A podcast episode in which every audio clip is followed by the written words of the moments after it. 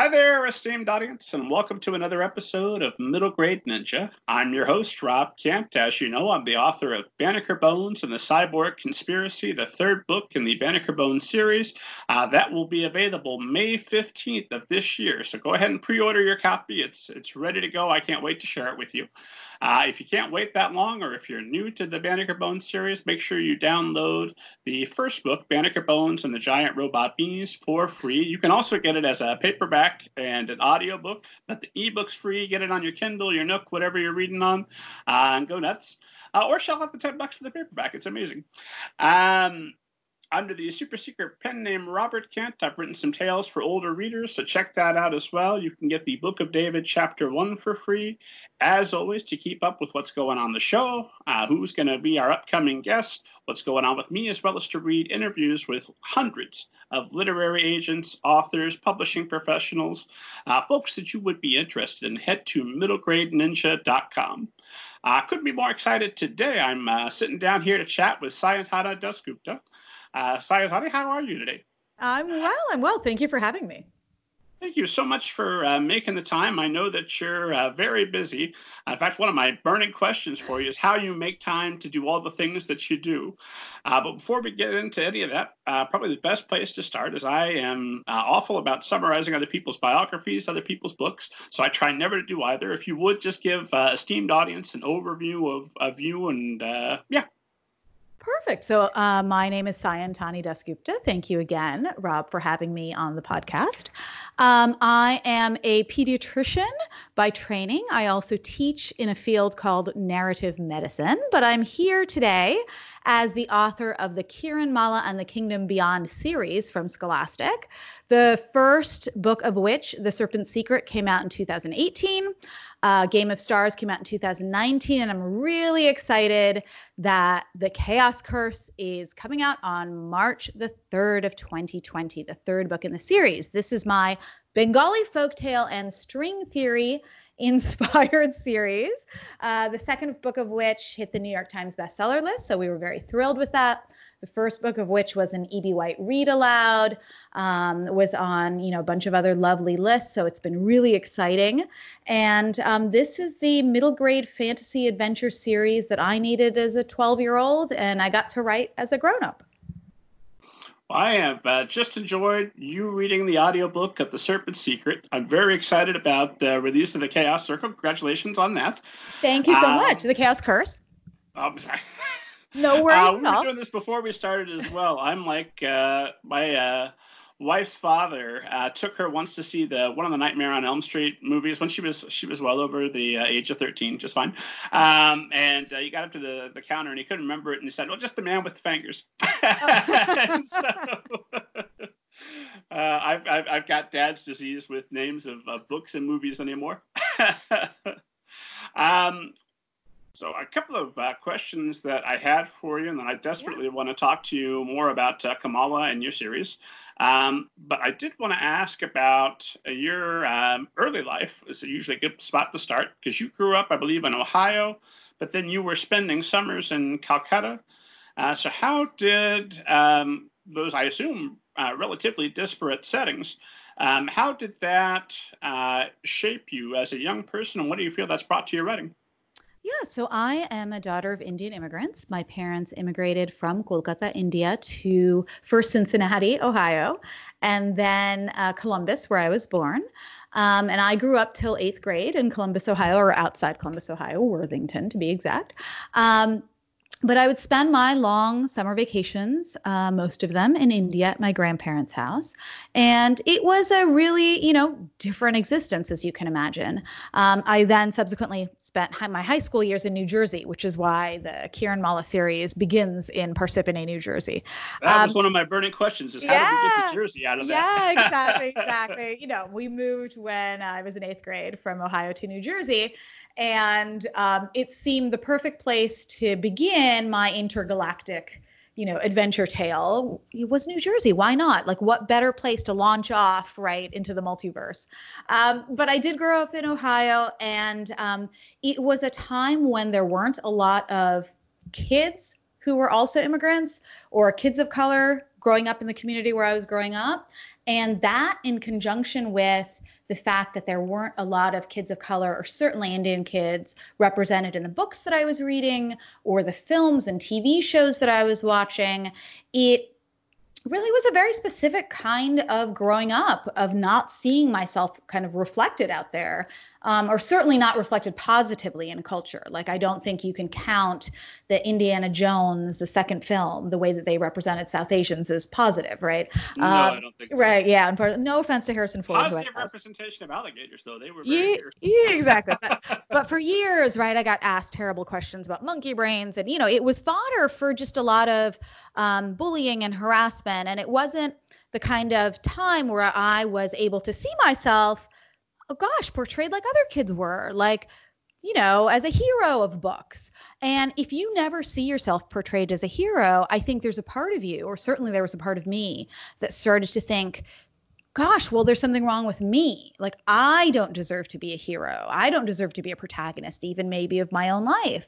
And I think had I not gone on those regular vacations to India and seen people who looked like me and sounded like me and got to hear stories from my grandmother where brown kids like me were out there kind of having adventures, saving the world, um, doing all these wonderful things that I loved reading in other books, right, about other children, um, I might have continued in that idea that, gosh, maybe I don't you know somebody like me can't be the hero of a story. But it was in those bengali folk tales that i would hear over the summers um, there were these fantastic stories about like flying prince you know flying horses and princes and princesses and snake kings and these um, drooly uh, rhyming monsters who said things like, you know, dirty socks and stinky feet. I smell royal human meat. And uh, which seems like highly inefficient if you're chasing somebody, right? Like, stop with the rhyme. You don't have to come up with verse, just chase somebody. But I really feel like cross culturally monsters do this, right? Fee fi fo fum, I smell the blood of an Englishman. Highly inefficient. And yet Bengali rakkhosh do it too, right? Whatever, to each his own. Um, but anyway, there were these fantastic fun stories. And um, I really did find a sense of self in those stories, as well as a sense of kind of confidence in self when I would go on these summer vacations to India. And so it wasn't until many years later, when I was a mother myself, that I thought to myself, well, you know, my own children, so many years later, are complaining that at least in the genre that they loved when they were kind of middle grade readers, they loved fantasy only. Like if there wasn't a flying broomstick or a spell, like they weren't having it. Um, so in their genre, they still, so many years later, didn't see kids who looked like them. So it was only those many years later when I had kids of my own that I thought, well, I don't want my children to grow up with the same feeling that I had in my stomach for so many years, thinking that this was a problem with me and not racism, not something that was actually outside of myself. It had nothing to do with me. Um, and I just, I didn't want my children to grow up with that. And so I thought, well, if I can put one more mirror in the world where kids like my own kids um, can see themselves positively reflected, or my, you know, the friends of my kids can see um, different kinds of heroes right out there, then that's what I was going to do. And that's why I reached back to my, my uh, grandma's Bengali folk tales to write the series. So, well, let me just jump straight to straight to this. If you, Kiranmala and the Kingdom Beyond had yeah. existed when you were young, uh, what do you think it would have done for you, and what are you hoping, and what maybe are you seeing it do now that it's out in the world uh, presently? I mean, I really think that you know, I'm, I'm when I say the word mirrors, I'm going to um, Professor Emerita from Ohio State University, Dr. Rudine Sims Bishop, amazing metaphor about um, mirrors, windows, and sliding glass doors. Right, that classic essay that she wrote.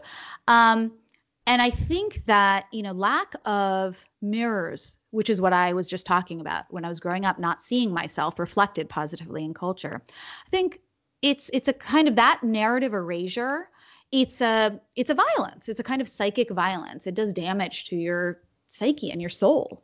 Um, and so i if i had had that novel when i was 12 and it is it's the novel that i wanted when i was 12 um, then I wouldn't have had to always be playing that um, substitution game, like never seeing myself and then like trying to substitute myself in to these other stories that I loved because I was a bigger reader, right? I, I loved, you know, Wrinkle in Time. I loved Little Women. I loved absurd tales, like you know, I loved Alice in Wonderland. Um, and I think all of those tales have some influence in my in my series. Um, I think that you know, had I seen that sort of reflection when I was growing up, maybe I wouldn't have had to struggle for so many years with that sense of kind of self doubt or those kind of damages to my self worth. Um, you know, Junot Diaz, a couple years ago, talking to some Rutgers students, said, um, you know, there's this idea that vampires aren't seen in mirrors. And he said something like, you know, I, I don't think it's actually that monsters aren't seen in mirrors. It's that if you want to make somebody into a monster. You deny them at a cultural level any reflection of themselves. And he said, you know, I started writing with this thought that before I die, let me make a couple of mirrors so that kids like me can see themselves reflected positively. And to me, too, I think it's, it's, this idea of like, let me just make one mirror, let me contribute my little part to making kids like me reflected positively. Now, the thing that's wonderful and that I wasn't expecting or I didn't think through was that these books have been not just a mirror for kids who say, Hey, I'm an immigrant, or Hey, wow, this is the first time I'm seeing a heroine who's brown like me. Um, it's the way that the window function has been working. Um, so I'm traveling all around the country with Kiranmala and the Kingdom Beyond. I went on book tour with The Serpent Secret. I went on book tour with Game of Stars. I'm going on book tour with um, The Chaos Curse. I do lots of school visits as well. Um, the thing I didn't expect was not just the immigrant kids or the brown kids or the kids whose parents are from somewhere else coming up to me and saying, I saw myself or I recognize this word or I know that food. It's the maybe like blonde little boys who are running up to me and saying, I love this series. And maybe they're loving it for a variety of other reasons, right? Maybe they're saying to me, I love this series. It's so funny and it's adventurous and there's demon snot. But in the process, they're also learning about maybe a different kind of a heroine or one of them, you know, I'll get fantastic, like heartwarming fan mail. Like you know, anyone who's listening, who's a young person, um, authors like just fall to pieces over your mail. Like, so please don't think that we're not reading them. Like, we're reading them, and I just delight in everything that I get sent from young readers. Um, you know, I might get sent something like, "Gosh, you know, I love the demon snot, and I love the jokes, and and then my parents, you know, took me out to an Indian restaurant, and we looked for rasgulla, which are these desserts that are described in the book." So you know, Rob, I think what's happening is you may write a book for one reason, but it may hit readers for an entirely other reason. And that's, I think, the beauty of being a writer and a reader is that you put out something that's as true to yourself and as specific as you can into the world, but then readers are going to receive it in whole other surprising and delightful ways. And that's been my experience that must be enormously gratifying to get to go out in the world and see that that thing you most wanted to do and you've done it. There it oh, is, reflected back. It's coming. Right? Coming Isn't it, it's amazing? Isn't it amazing? Um, it really is. It's humbling. It's uh, it's utterly humbling. And um, young readers, like think about being a middle grade writer. Would you agree with this? Is that young readers are, en- or middle grade readers are enormously honest, right? They will tell you they will tell you what they think. They will tell you what's going on. They will ask you. My first book, um, I dedicated it to my parents and to immigrant parents who tell stories. I didn't dedicate it ostensibly to my children, right? The second book I did, but the, you know, I didn't include my children. But when I do school visits, I talk a lot about my children. I talk about the fact that they were the inspiration behind the books. Um, I talk about the fact that I actually wrote The Serpent's Secret at the bedside for them, like with them. Um, and kids are honest. They'll be like, So, miss, you said that your kids were so important in writing the book, and yet you didn't dedicate it to them. like they'll just call you out. and you have to be like, uh, but I am. I'm dedicating the second one to them, I promise. don't ask a middle grade reader for their honest opinion if you don't want it, because you will get it. totally. and but it like reminds you to stay honest, right? I think middle grade readers remind you to stay honest, um, and they keep you humble, right? They keep you both on your toes and like down to the earth when you I'm just gonna get right to uh, Kiranmala, we'll, we'll, we'll circle back. I've got more questions about your sure. your background and things, um, and I want to talk about we need diverse books before we're done. But I'm, I'm curious as I I'm a little starstruck as I'm as I'm uh, talking to you and hearing you here because I've had you in my earbuds over the weekend listening to the Serpent Secret, um, which is just a fabulous audiobook narrated by you and, and, and, talking to you, and I'm trying to think all the questions. But one thing that I, I hadn't uh, wondering because I was listening to your TED talk, I was uh, I've, I've, been stalking you online, um, and uh, I'm not nervous at all. That doesn't make me doesn't make me nervous at all. well, if it helps any, I stalk all everybody who appears on the show online for at least a little yes, bit. Yes, you had good. Uh, you had good reason. You had good reason, Rob. um, Oh well, now uh, now I've, I've oh, that wind up. I've lost my question. Oh, I wanted to ask you as you were writing this series, who was was there an ideal reader in mind? Was it younger you, present you, your children, um, all of the um, um, grandparents and, and, aunts and uncles and, and, and people who are going to be reading this and, and comparing this to the, the tales they told you? Who did you have in mind, or was it just an amalgamation of those things? Um, I mean, at some level, an amalgamation, but the truth is, I did write The Serpent's Secret initially um, for my children. Um, I did write it because they were big, you know, fantasy fans, and but they, like me when I was younger, weren't finding, at least, you know, now they're teenagers, so even let's say eight or nine years ago, um, they weren't really finding fantasy heroes and heroines, right, who looked like them. Um, the doors hadn't opened quite as much back then. And so I did, I really started writing it for my kids. And um, it was only afterward, it was only after I said, well, I'm going to reach back to my grandma's folk tales and stick them in New Jersey. And I'm going to incorporate some string theory. And I can tell you about that in a minute, why, why I did that. Um, then I'm going to incorporate some humor and, and, you know, make it kind of accessible to a modern reader. And um, you know, I did all of those things really at first with my own children in mind. Uh, but I think the fabulous thing that I was saying before that's happened is I may have written these books with either myself as a young person or my own children in mind for that mirror function, right? For that ability to see yourself positively reflected.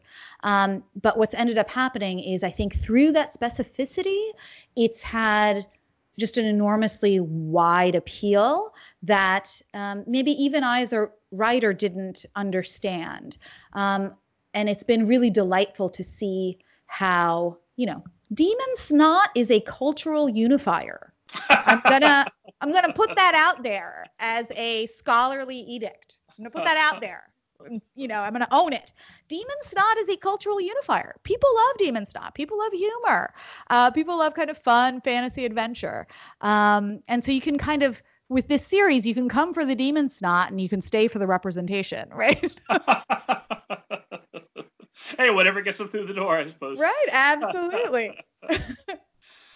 There's a book four. Just put a demon blowing its nose right there on the on the cover. Let everybody know what they're getting in for. you know, I mean, I was just talking to some teachers the other day, and I was trying to make the case that, um, you know, we as teachers, you know, even as a college professor, um, as a classroom teacher, and also as a writer, I think we have to meet our students or our readers where they are and kind of honor that. And and i said you know i don't mean to make this sound hoity-toity like it, it's not fancy. And i put up a slide and i said you know it's just about letting our kids choose what they want to read and supporting them in what whatever they want to read. Um, and i was kind of talking about like not being you know snobby about you know this is literature and this is not literature. But, you know, if a kid wants to read a book, let them read the book. And I put up a slide that said, books about farts are books too.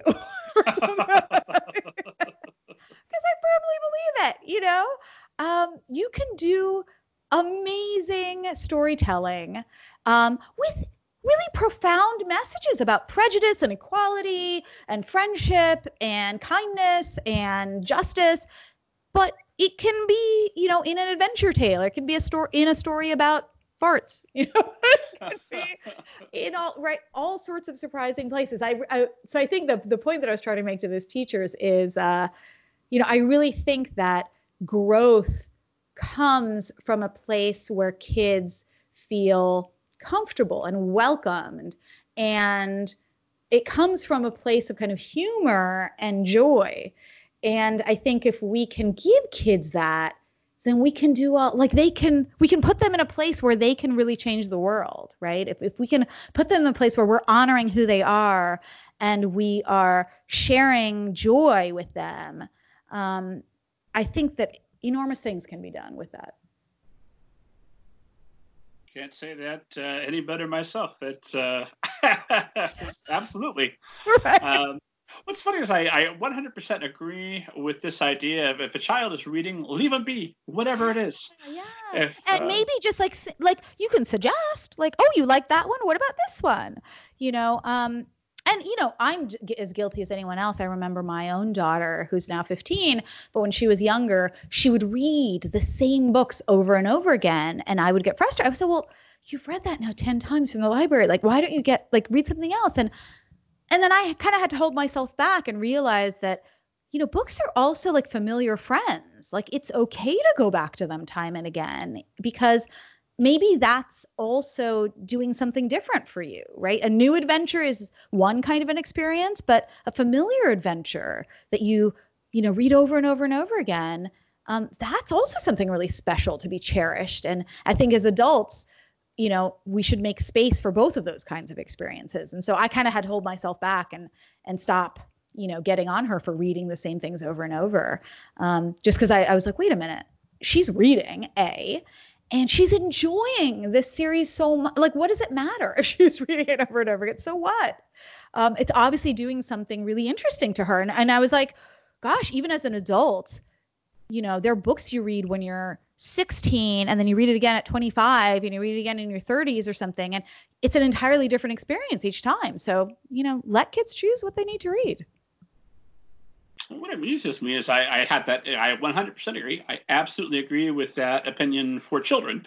Mm-hmm. Uh, but then when it comes to me, I was oh a couple of weeks ago, and I had I had an excuse.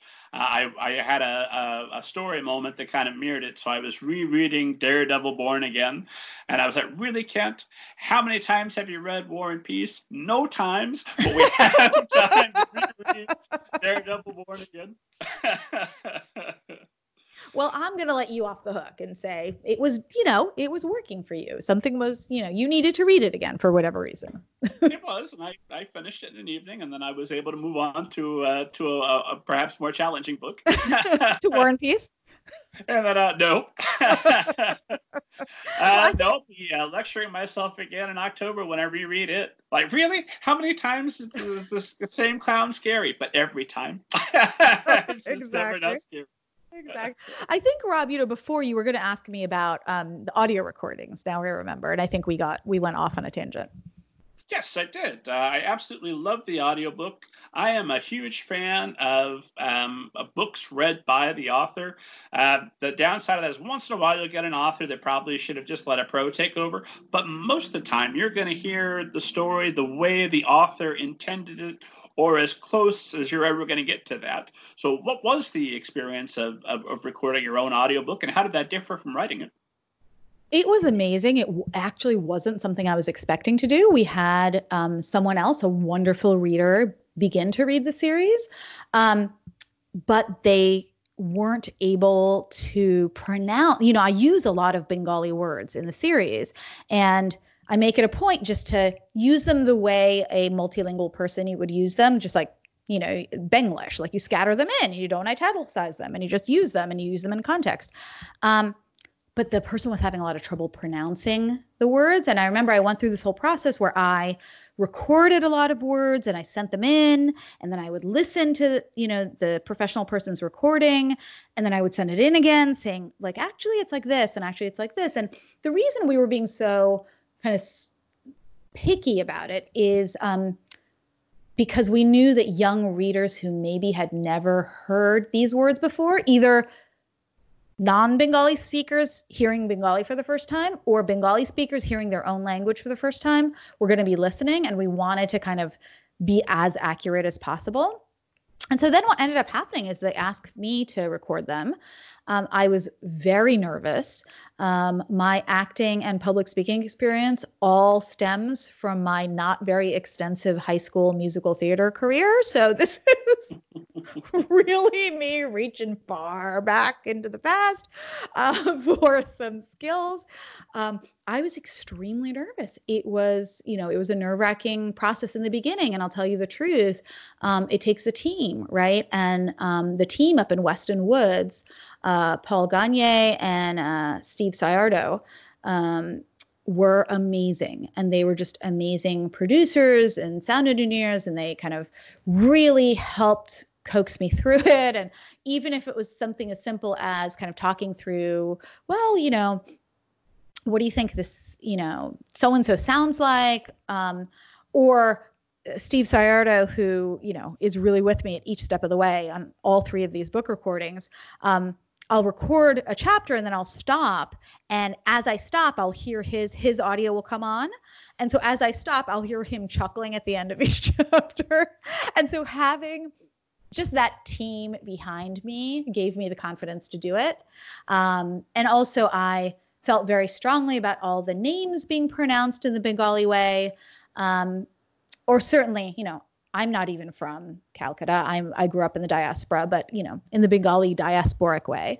Um, and I felt, you know, very strongly about, um, you know, all the food, all the references that were maybe new to some listeners, um, being read in a way that was consistent with Bengali. And so I was able to do that. I was able to um, kind of think about the characters you know, because I'm aware of the character arc. So I'm aware that somebody who may look like a villain in book one may not entirely be a villain in book two and three. Like I have a sense of their motivations. And so that was really fun too, to be able to try to do some vocal nuance. Like somebody who may seem like a 100% terrible out and out villain or villainess in the first book, um, you know, she may have some, you know, uh, other motivations. And so because I knew that, I was able to try to put some of that in the in the voices. So it it's a it's been an absolutely delightful process. I can't I can't imagine anybody doing it uh, better better than you. Um, oh, thank you, thank you. Great audiobook. Oh, um, oh, thank you. It was I was so nervous going in. I'll tell you the truth. Well, esteemed audience, if you're listening, you like listening to things, um, go buy the book, but also you check out the audiobook. It's worth your time. And you'll be able to get the dishes done as well, so you'll win points. exactly. And you'll hear me being silly and making silly voices. so a bunch of questions uh, for you. We're gonna well, let me let me let me start with uh, something practical about the book, and then I'm gonna come back and I'm gonna talk about just the day to day of how that audiobook recording works. Since I know a lot of authors who are listening maybe have dreams of one day doing that, or saying, "No, I would never do that." What nightmare scenario would that be? And we'll answer that question either way. Yeah. Um, but uh, when you sat down for this series, did you sit down and write an entire outline and this is what's going to happen and you knew all the major beats or how much did you how much planning did you do going into this? Well, you know, I sold um I mean, let me even back up. I wrote the first book as a standalone because I wrote it for my kids. I didn't you know, I, I didn't even know anything about publishing when I wrote it. Um, I wrote it and then I figured out, oh, there's this thing called SCBWI. There's, you know, because I wrote it, I had written it as a home project. Like I really was very, very naive to the entire publishing process. I didn't even think I would consider publishing it. Like that's, you know, that's where I was. So the first book I really did write as a standalone, and I wrote it chapter by chapter, which is why it feels very episodic, um, because I was writing it for the kids and I was um, kind of thinking through, well, here's the traditional folk tale here's how we're going to play with it you know this is what this chapter chapter arc is going to look like and so that's the way that went um, when i ended up selling the books um, i sold them at auction which was really amazing after many years of hearing no and getting a lot of rejections suddenly like all the stars aligned. I had this amazing agent, Brent Taylor, who really understood what I was trying to do. We sold two books um, the second book I had not written. So if the first book I was kind of floating around and it took me seven years because I wasn't even thinking about publishing it for most of that time. Um, the second book, you know, I had seven months to draft, so I had to really get it together and come up with a new process. Um, so my first process had been very organic, very much about the kids, very much just about episodic kind of anecdotes. Um, and the second book, I really had to think through okay, what are the things I did in the first book? What do I want to do with this book? But it was still just a one book arc. So I, you know, wasn't thinking forward. Um, and so, unlike, and then I sold the third book separately. So, unlike, let's say, you know, folks who outline an entire series uh, knowing what the beats are in each book.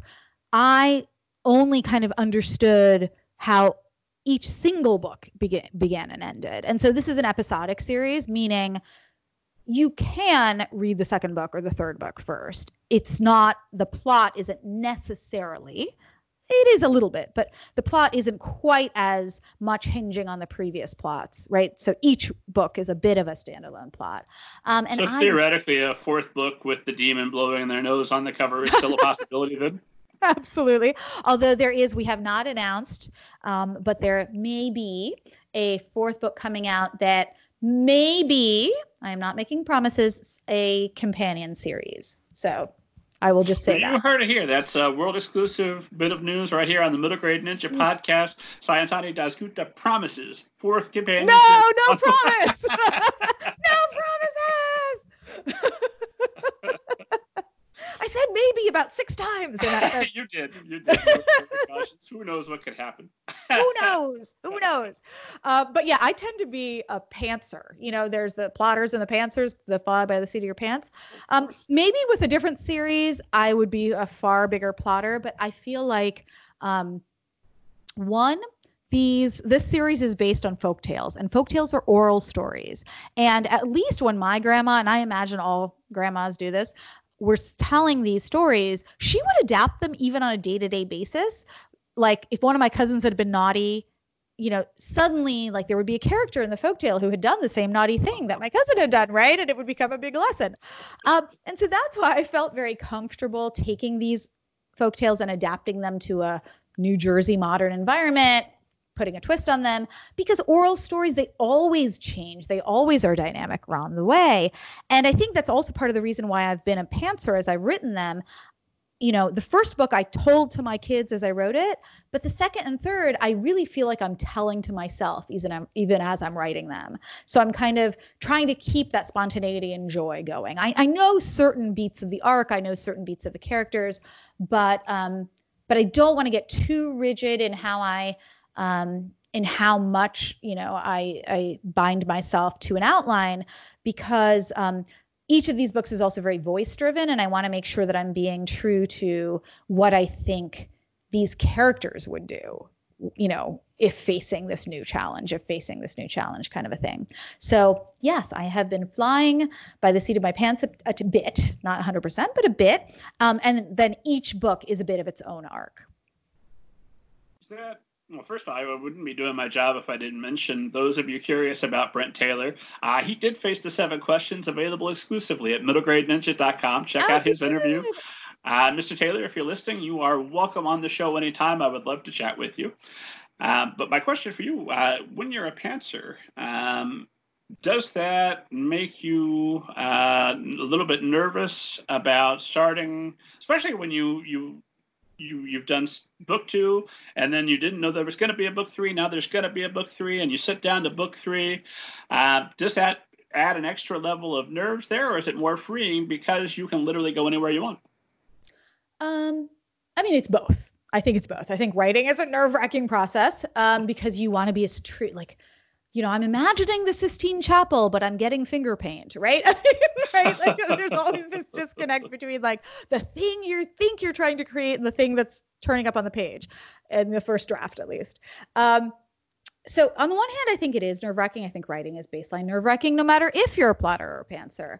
Um, for me, it has been very freeing, and so I've tried to. You know, we were talking about joy before. I really do think that um, joy is enormously powerful. I try to think about joy in my classrooms. I try to think about, you know, am I in the moment? Am I caring for kind of the souls? Bell Hooks, the scholar and educator, talks about caring for the souls of your students. And I, I try to think about, you know that what i'm writing too like am i caring for the souls including like the humor including the joy including the age of my uh, readers and um, so trying to tell myself the story even as i'm telling my readers the story um, it has allowed me to keep that sense of fun and spontaneity in the series maybe a different series would work differently because certainly in my other professional life in my academic life um, I'm extremely like I am an outliner. Like my syllabi for my classes are extremely detailed and every week, you know, it is like plotted out to the, you know, uh extreme detail. So it's it's not that I don't do it in my life. I just um, I think that different projects or different tones, different experiences maybe demand different processes. Um, so maybe a different book series I would become a plot, a, you know, a plotter because I know that actually as a personality, I tend to be a very, um, you know, I tend to be that way. I tend to be like organized and an outliner and that kind of a thing. Um, so maybe it would, I, but I think that for me, being too much of a plotter with this series might have slowed down kind of the joy and the momentum for me as a writer. So, and I, I, always get so nitty gritty into the weeds because I, I hope that that's what esteemed audience wants to hear as well. Mm-hmm. Um, but I, I'm a little bit fascinated by uh, by pantsers. Is this pure pantsing? There aren't even. I, I keep what I call a grocery list, which is like a list of okay, these seven plot points have to happen. Yeah. Let's figure out how we get there, and that's not yeah. a full outline. But that's. Do you have anything like that, Absolutely. or is it just every day? Let's see what happens. No, I'm not. So maybe I'm not exactly a classic pantser because I do have a sense of like, okay, I want these things to happen. And I also have a sense of thematically, like, what am I talking about? So, for instance, I'll give you an example. So, in the first book, The Serpent's Secret, rakkhosh, those rhyming monsters, are kind of all categorically bad, at least in the serpent. I mean, they're silly, but they're bad.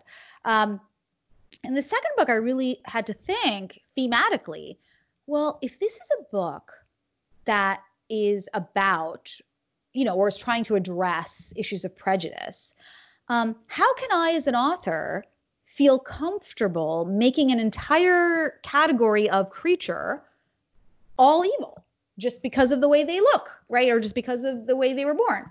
That doesn't seem right. And so I knew as an idea in the second book, I had, I was grappling with this idea of who's a hero and who's a monster and how do you identify them and i knew that my character was going to have to go on a journey where she began thinking that it was very easy to identify who a hero was and who a monster was and she was going to end up realizing that heroes and monsters aren't what you look like or who your parents are or what their faith is or what their skin color is. It's the decisions you make each and every day.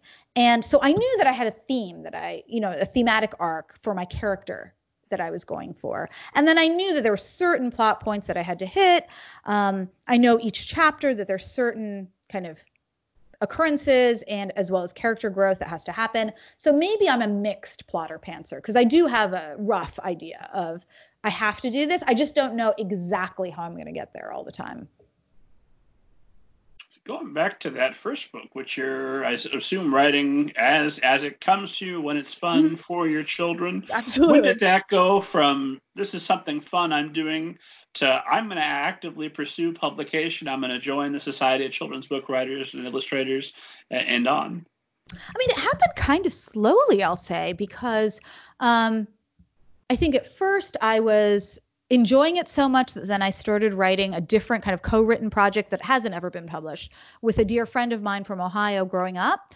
And so we decided together, um, you know, the Serpent Secret was kind of just my secret home project. We decided to take this other project together to a big winter SCBWI conference, and we did, and we went to some workshops.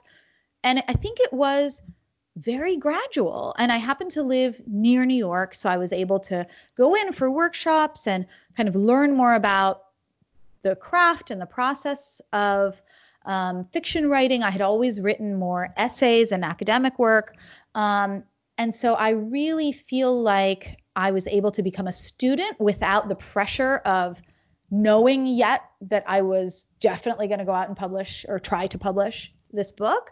Um, and I think for me, I'm kind of a perennial and perpetual student. And so the draw of learning something new and being brand new at something, as scary as that is, it's always really appealing to me. And so um, the draw of, oh, I'm learning something brand new, something that I don't really know, um, was really so delightful that it did happen really slowly. I was going to workshops, quote unquote, for my own enjoyment. But in the end, maybe secretly in the back of my mind, I was thinking, okay, but maybe I can take that project that I wrote for the kids and, you know, bring it forward and share it with the world. And that's what happened. So how does that contrast then with book two, where you've got seven months, let's make this happen? How does your writing process change? Oh, it changed tremendously. Um, I had to do a lot of soul searching, ask myself what it is I wanted to explore. Um, I had to think through, um, you know, what kind of a tone I wanted to achieve. So the second book, there's a lot of um, kind of absurdity in it. There's a lot of uh, like silly products because the second book is based around kind of a, a game show called Who Wants to Be a Demon Slayer, which is obviously a take on Who Wants to Be a Millionaire. Um, but uh, so I was thinking through kind of television culture and reality show culture, and um, really being influenced a lot by um, you know, kind of classic absurdist tales. So whether it's Phantom Tollbooth or Alice in Wonderland, my dad was a huge Lewis Carroll fan and read me, you know, tons of Lewis Carroll when I was growing up. And I think he was always really tickled by um, or like even James Thurber or P.G. Wodehouse or people who used humor and absurdity to make comments about the world at large. Um, and so the second book, I kind of knew that that was the tone I wanted, and I knew what the issues were, but this was clearly not just me floating around writing whatever I wanted to. Like I had to be much more, much more scheduled in the way that I was writing. Um, I still, you know, I still have another job, so um, I certainly am not one of those folks. And I still, you know, I have children. I have to cook dinner. Um, I'm not one of these people who can like go and sit in a room for hours a day. I wish I could, um, and have someone bring me meals that they slide under the door or something. Like it just doesn't happen. I I was just telling Rob that I spent my entire morning, um, you know, taking my dog to the vet. There was, you know, this today was supposed to be a writing day. All morning I was supposed to be editing, but instead I was hanging out at the vet. Don't worry, dear listeners, the doggy is fine. He's actually right behind me sleeping. But, um, you know, things happen. So I had to be much more regimented in my writing schedule, but that didn't look like what one thinks of, you know, when we think about serious writers doing serious work. Like I was writing while I was making dinner. I was writing on my laptop while I was, you know, the car was parked and I was waiting in pickup line to get my kids. I was, you know, people who are parents will recognize um, how you just squeeze it in, like you just do it whenever you can how does writing and and cooking dinner work? Are you stirring a pot with one hand and typing with another? Or yeah, you know, you're you take a break from chopping onions and you wash your hands real quick and you type.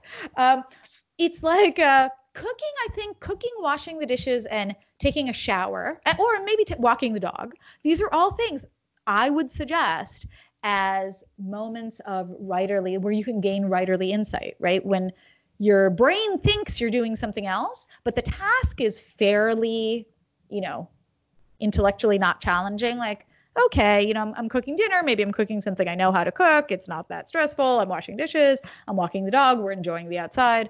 Um, I'm taking a shower. Um, those are moments I think when inspiration strikes. And so I do, I have not perfected the art of writing while taking a shower yet or writing while walking the dog yet, but certainly um, if you're washing the dishes or cooking dinner, you can have your laptop open and all you got to do is wash your hands and dry them, write a couple lines down.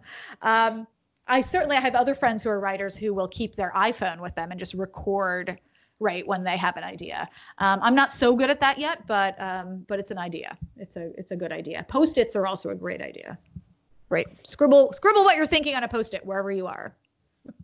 I've tried recording. Uh, I find it easier just to keep a, a notebook handy for when yeah. inspiration strikes because if I record it, I have to go back and, and listen to my own voice, and then that just ruins the idea. exactly. I, I completely agree. um, so my uh, my next question for you then is, um, what does uh, well, what does that? Uh, how has that process evolved then? Because it's at some point, I mean, these these uh, you've got a, a, trilogy of books and possibly uh, a companion series to come. Possibly, possibly not. Possibly. Maybe could be. No promises. but um, at, at some point, you have to. Do you schedule time today? Are you scheduling firm time to really sit down and get after it during the week, or is it still just as as as you can find windows of availability?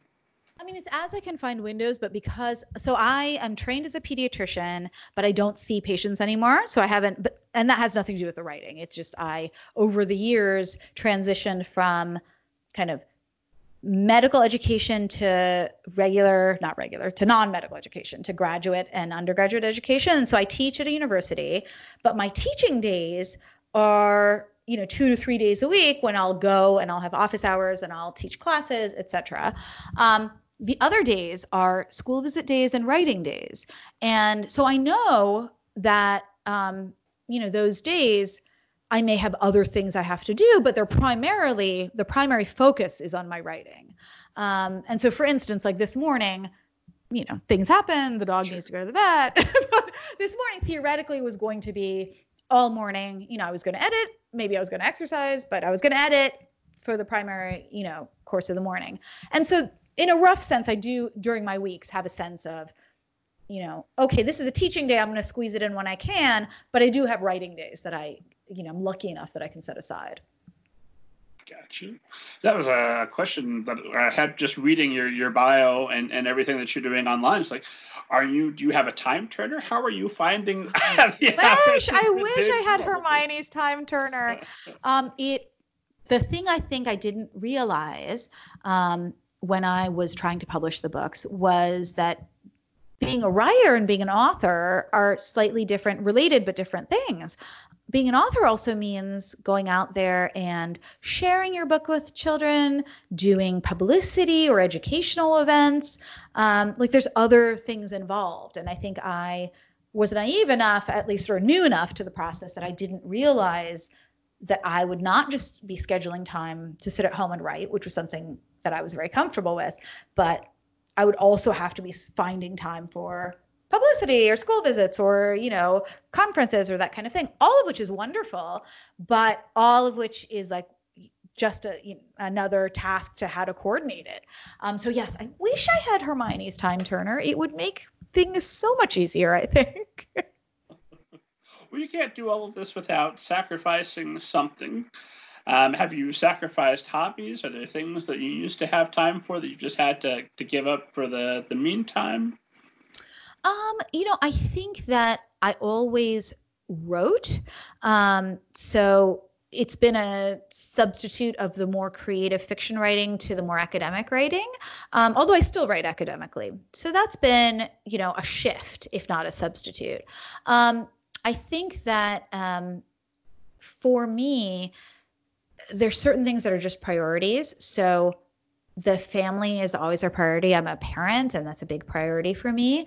Um, and so what I don't do is I, you know, I lead a fairly not fancy life. Like there isn't a lot of extras. There aren't, you know, a lot of like going out to dinner with my spouse for date night. There isn't, you know, all things I wish I had time to do. Um, but mostly we look at each other and we're like, yeah, are you tired? Yeah, I'm tired too. You want to just watch a movie at home with the kids? Okay, let's do that. You know, so, I mean, so it's not like you're, it's just a transformation of, you know, date night mostly involves us hanging out at home watching movies with the kids or something like that, you know? So it's a, you know, it's a, it's a shifting of one's priorities. I wouldn't say a giving up. We are uh, recording this uh, ahead of, of, of, time, and as we're recording this, well, we're looking at Valentine's Day coming up on us, and uh, Mrs. Kent and I are trying to figure out what we're going to do. And it's like, well, it's going to have to be something that involves the six-year-old because our center moved. exactly, and like, but you know what? Like that's also like kind of wonderful, right? I mean, you don't get that forever. Like, I'm feeling that because one of my children is going to college next year. Um, and it's like, you know what? That's okay too. Like that's that's it's pretty wonderful too, right? To be able to hang out all, you know, on the sofa still under under the blanket or whatever and watch a movie together. It's pretty wonderful. it's a different kind of relationship. It's a no yeah, phase. It's, it's, yeah. it's well, because your because yours is little, yeah, absolutely. It's uh, one of my favorite things when we do sit down and we will watch television and we see some couple and we've just seen their their family life and then they're out at a fancy dinner and they're going dancing. I'm like, TV, get out of here! Nobody's doing that. exactly. They're all going. Are you tired? Yeah, I'm tired. You want to just choose stay home? Yeah, okay. you can take me to the club about nine fifteen. I'm gonna be half asleep on my elbow on the at the table. oh, is it time to dance all night? Yeah, let me let me get some coffee. Let's do this. exactly. Well, uh, going back to uh, planning your book a little bit, um, with a series like this, uh, being that you're you're pantsing with with some light planning, yeah. um, by book three, you've got two other books you have to honor and, and hold on to, even though you're going episodic. Do you? I'm, I'm fascinated by this. Do you keep like a Bible? Do you keep just a, a sheet? How do you keep all of your locations, characters, everything consistent across the books and keep track of what you what you've already written? Um, I don't. I go back to my notes a lot. Um, I'll tell you something interesting because for this series, this is a happenstance. I didn't plan it to work out this way. But because for this series, I've been reading the audiobooks as I'm writing the next book. It's just that's just the way it's worked out. Rereading the audiobook, first of all, you, you rereading your entire book out loud for whatever reason, be it an audiobook or, you know, to yourself, is an amazing way to edit and catch mistakes, right? I've caught so many mistakes because I'm reading the audiobooks and have to, you know, run and go back and try to catch the, um, you know, the printer before the arc or whatever. Um, but it's also been a chance for me to revisit the world of the previous book as I'm in the midst of drafting the next book. um, and so that's really been an amazing way for me to kind of remember and be involved in the nuance, you know, of the previous book as I'm writing the next book. Um, then I will go back to my notes. Can I you will... uh, can you do that? Listen to yourself read. One, you're listening to you read, yeah. uh, and two, can you re-enjoy the story without going, "Oh, I have a better sentence. Let me let me call everybody and let's get the better sentence in there. yeah, I, mean, I had to give that up. I mean, I had you have to give up some of that ego um, because you can't, right? It's already written, it's printed, it's going, you know, it's off in the world. Um, but I have been able to, um, you know, kind of enjoy the story as I'm reading it um, in a way that's totally different than edit. I mean, I'm a big editor. I'm a big believer in editing. Um, I think although I'm a pantser, the way that my plotting personality comes out is that I heavily edit. I mean, I might give my you know editor who's amazing uh, Abby McAden at um, at scholastic she's absolutely Abby McAden at scholastic absolutely amazing um, she is actually pretty light-handed with me but she, what she'll do is she'll give me like an overall well, do you really want to do this thing? And like when you do this thing, this thing happens. And she'll give me like a sense, but she really knows, I think, now what I'm going for. And I have been known to be set, loving my draft, giving it to her, being committed to it. She'll say three things. Hey, Sayantani, I liked it, but I think that you might be going for this thing. I've been known to scrap half the book in the editing process and like rewrite. Um, I yes, I have no fear in. I keep reading him on a podcast. Esteemed audience, I'm I'm making a horrified face. Yeah, he's making like that emoji face with the like two ah with like the scream. Um, I have been known to. I mean, I'll keep some of the writing if I want to use it later, but um, I can be brutal uh, because my goal really is to make the truest, best story that I can. And if I get too caught up in the words that I've written before, I won't be doing that. And so I have been known to really scrap and rearrange and redraft um, in the editing process. And I think it's because uh, my editor has such a way of showing me the forest for the trees, of really saying, okay, this is the actual thing you're going for. If you get too committed to these three chapters, you're actually distracting from this overall thing you're going for.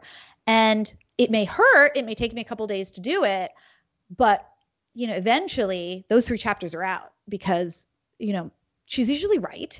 Um, and the goal really is, I think, in the editing process, you know, you've brought home the marble, but you really have to carve it to make it beautiful. And so um, sometimes you have to carve a lot in the editing process, and that's okay. And I think um, it may be painful, but I think it's for the best. For, at least for me, it really is for the best. And that's where my plotting tendencies come out because then I'll be very, I'll keep myself very strict notes of, I want this to happen. I want this to happen. Oop, these three chapters are detracting from that thing happening. Up, oh, they're out. You know, I'll I'll go like that. A great phrase. I'm I'm I'm going to steal that. Uh, brought home the marvel, but you still have to carve it beautiful. so when uh, when do you have confidence that okay, this is done. It's time for me to stop tinkering and just hand it to the world? Um, I think you know, it's hard to ever feel like that, right? But um, but I, I, I think when you have a really good partnership with an editor, um, and they get the edit and they say, "Oh yeah, this is the thing I knew that you were going for." Like it gives you confidence. I think if I was just out there alone without my amazing team behind me, without my agent, without my editor, um, I think I would without my editorial team it's not just you know one person um, i think i would be more nervous. I think it would, you know, I would continue to tinker. Um, but because, you know, raising a book takes a village or whatever the phrase is, um, I have enormous faith in my village. I have enormous faith in my um, team. And when they look at me and they say, okay, Sayantani, I think I think you're doing the thing. You know, I think we're a go. You're doing the thing that you wanted to do. Um, it gives me enormous confidence. Do you uh, employ anybody outside of um, the in-house editor, your agent, their, their team? Do you have critique partners? Do you have a, a reader that always gets your book first before the, the world does? Um, I do have critique partners, although I'll say um, that in the last year or so, two of us in the group have been rather busy and our group has not been meeting. Um, but we it's Vera Hiranandani, whose book The Night Diary just won the Newbery Honor. Um, it's Sheila Chari, whose um, latest book was Finding Mighty. Um, and it, one of our members, Heather Tomlinson, also moved away, so that was a big reason our critique group also kind of scheduling fell apart. Um, but these three wonderful writers, um, for years, for at least five, six years, we would meet on a monthly basis. We would exchange 100 pages a month. Two of us would present 50 pages a month. Um, and that's, you know, been a really important part of how at least my first two books got out there in the world is that, you know, I had these three other writers who I was both beholden to. Like I couldn't like just say, oh no, my kitchen really needed cleaning. I couldn't finish those 50 pages. You know, I was obligated to these people. Um, and I trusted them. You know, that's the other thing I think about a critique group. Um, you have to figure out what process works for you. For us, volume worked. Like we we produced 50 pages, two of people. We read 100 pages a month. We really did um, both gestalt kind of critique and like a bit of nitty gritty critique um, with one another. We supported one another in the publication process. You have to figure out what works for you, and you have to figure out how um, to find people that you respect and trust utterly. I knew that Sheila, Vera, and Heather had my best interests at heart. When they critiqued something, I knew it was coming from a place of kind of love, competence, and belief in me. And so um, yeah, critique groups, I cannot speak more highly of them. Um, although, with the last, I would say, year or so, my critique group, just for various reasons, we haven't been meeting as often. Three of us just did, uh, you know, a beautiful panel in NIAC recently. Um, we meet as much as we can, and hopefully we'll get back together, uh, you know, soon. Um, but it's been, I, I feel like I'm you know the aunt to their books and i feel like they're the you know the aunts or the godmothers to my books as well um, i can't say enough for the importance of critique groups um, for me as a writer well, that's the kind of group that even if I, I got the feeling that uh, they didn't have my best interest at heart, there's enough pedigree in that group, I'd, I'd, still hang in there. How did you find such a, a wonderful group? Um, Sheila and I were actually blogging on a middle grade site together. Vera and Sheila might have known each other through like a writer's workshop where they were both teaching. Heather and I knew each other maybe through a previous agent. And so we just kind of, Sheila Chari actually was the one who brought us all together. Um, and it worked. I think that other, I have not had this experience, but others of my critique partners have had the experience where other groups maybe didn't gel as well or they didn't all work in the same way. Like people didn't want to read as many pages and they just wanted to chat in general. And that's a different sort of a group. That can be a support group or maybe it's a book club, but a, the writers group, the way we were doing it, um, it was a pretty rigorous process. Like it was a lot of reading and we were emailing each other comments, um, but it really worked and it was enormously supportive. So do you have like set meeting times we did we would you know each month we would we were all parents and we all had other jobs and stuff too. So we would come up with the time for the next month and the time for the next month and where we were going to host it. Um, but yeah we would meet once a month two to three hours 100 pages a session. Um, and yes we would touch base but we would touch base in a very writerly way. We'd still touch base about our families and things going on personally, but um, we really tried to keep it to business. And then we would have separate lunches where we could be social, right? But we th- that time was precious time. Like it was time for us to talk about our writing. Um, and so yes, I am I am so so still indebted to them and hope that we start to meet again soon. So, in the hopes of encouraging everyone listening to, to go out and find uh, find yes. themselves a wonderful critique group, um, and I've, I've, I've, I've sat through some lousy critique groups. I'm in a wonderful critique group now, uh, and I've, I've, I've, I've seen other great critique groups in the world uh, function. It just makes all the difference. So coming in and you're all business, nobody's going to sit there and talk about the movie they saw last weekend for an hour and a half, and then it's time to go. Um, how do you maintain that? How long a meeting are we talking, and what does that look like to keep everybody on track? I mean, I think that we would still talk about the movie or whatever, but maybe for sure. 20 minutes or half an hour. Um, and then one of us would inevitably say, hey, and you know, because we were all parents, it was all like, hey, I've got to go pick up my kid at noon today. Uh, let's get to the writing. Um, and we inevitably always did because we were there because we loved writing, you know, or we love writing. Um, and we were there really to help each other through the processes and different at different times of a different project somebody might say um, you know this is really rough.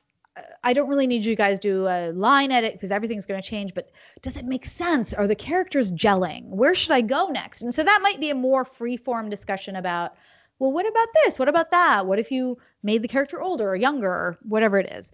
Um, but no, it, it, you know, the critique groups were absolutely a, um, it was like a midwifing process practically. Like I, like we watched the Night Diary go from an idea to a Newbery Honor book. Like, I mean, the entire process we were together.